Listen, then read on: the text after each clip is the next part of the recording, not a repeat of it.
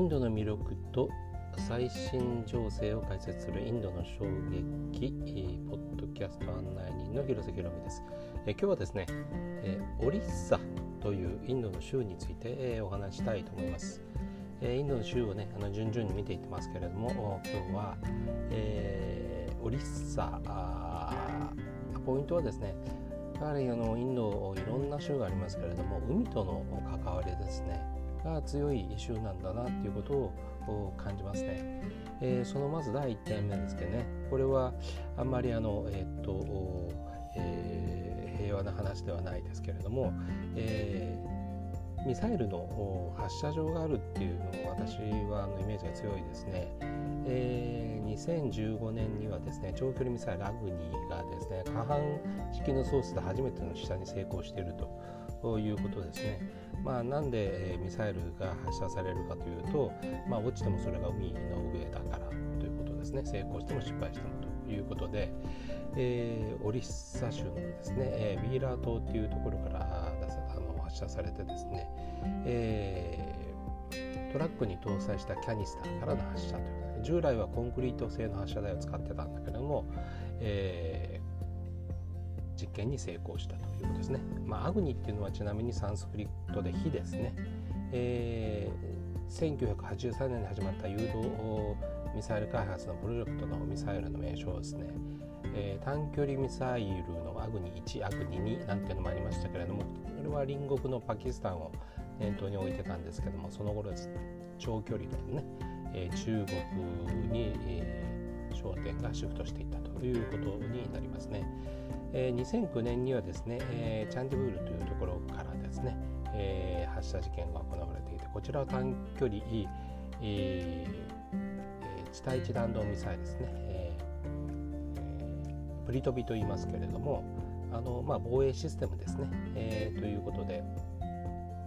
ベンガル湾の上空でミサイル実験を行っています。えー実験は成功して、えー、敵ミサイルが上空で破壊されたということでした。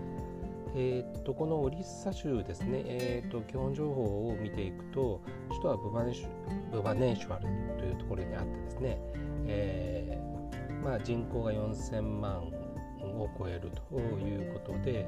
あの州の名前はですねオーディシャーというふうにま変えたということになってるんですけどもまだオリッサっていう名前ので使われていることが多いですよね。えー、っとカルカッタがコルカタ、まあバンガロールがベンガルールまあねインドの場合はいろいろありますけれどもねえー、っとまあオリスタということで、え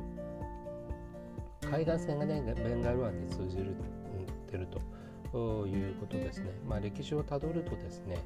えー、仏教ですね、えー、マールチャの昇華王がですね、えー、反省してですね自分が残酷な征服を行ったことを反省して、えー、ダルマ法に基づく統治を行ったとされるということで、えー、その王を仏教に導いたカリンガ合戦の記念として、えー、このプバネーシュアルには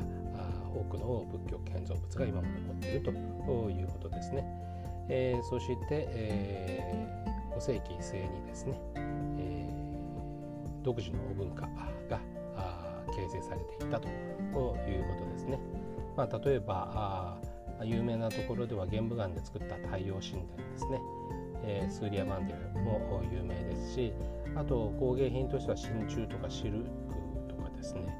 えー、綿とか宝石とかも有名ですね。あとはあの飛鳥っていうところでアジア初の製糖工場が作られたということも知られています砂糖の町と呼ばれていますね。まあ有名人としてはあのベンガル人ですけれどもスバスチャンドラ・ボスという人もいますね。それで、えーとまあ、海に面したということでいうとですね、えーと、集英社文庫からねあの出てるもので、えー、高橋秀幸さんが書いている作品で「介護目下格闘技」っていうのがありますね。えー、目下っていうあの怪魚を、まあ、探しに行くという、まああのえー、奇想爆走っていう感じの物語ですけれども、なんかこの、えー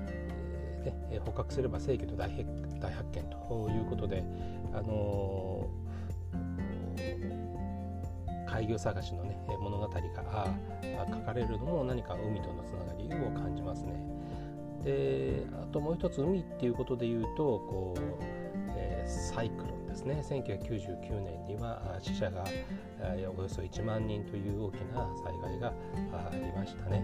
えー、北インド洋で発生した熱帯低気圧としては、えー、過去最強の勢力にまで、えー、発達したということでベンガル湾で記録したサイクロンとしても最強最も強いものということがありました。ただですね、えー、っとこのサイクロンであの自然災害に見舞われた地域だったんですけれども非常に貧困地域だったんですけれども鉄鉱石とかですねクロム石炭なんてのがあ豊富にあるっていうことが分かって以降ですねアルセロール・ミッタルとかですね、えー、韓国のポスコなんなどの大手製鉄企業が進出してですね、えーまあ、そういう意味での発展は経験している、まあ、一方でこのえー、校区に住んでいる先住民の立ち抜きをめぐってこう問題も起きているということですね。と最近の話題としてはですね、えっとえー、メディアを賑わしたものとしてはあ魔女狩りっていうのがありましたですね。えー、コロ魔術を使ったとされる女性とですねその子供が、えー、まあ、恨みを買ったというかあ人に、まあ、殺されてしまったということですね。黒魔術をかけていたんじゃないかっていうふうにも疑われちゃったわけですね。えー、大変悲惨な事件だったんですけれども、えー、そういったことも起きた州でこれはあの、えーと、オリッサではですね、えー、農村地帯では魔女狩りの例っていうのが、この県だけではなくて、えー、あってですね、まあ、2016年にはあ被害者がね、えー、魔術を使ったとして殺害された被害者が100人を超えたというようなデータもあるそうです。えー、それでまあオリッサ州ではですね、えー、魔術を理由にした中傷とか嫌がらせ、えー、に対してですね、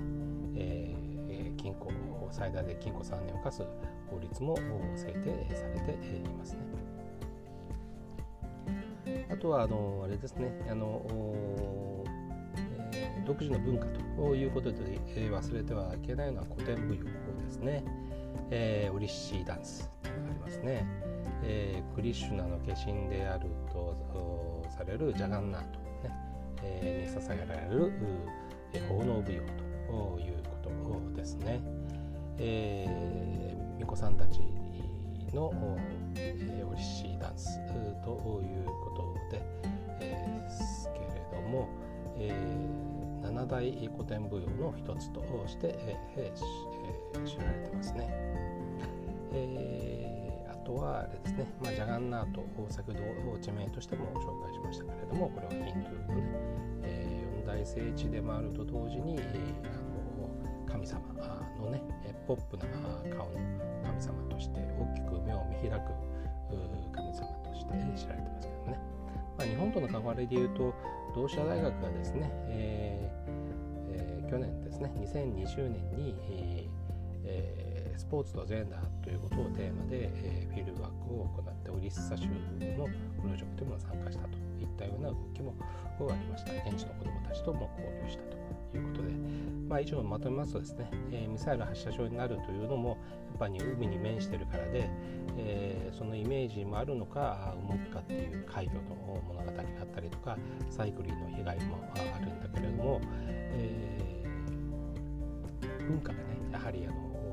豊富なところで古典舞踊もあるし、えー、ポップな神様もいるしということなんですけども一方で魔女狩りみたいなしてともう本当に興味が尽きない週だなというふうなことを感じます。ということで、え、インドの州シリーズおじさんについて、え、お伝えしました。今日は2021年の1月31日です。え、それではまた。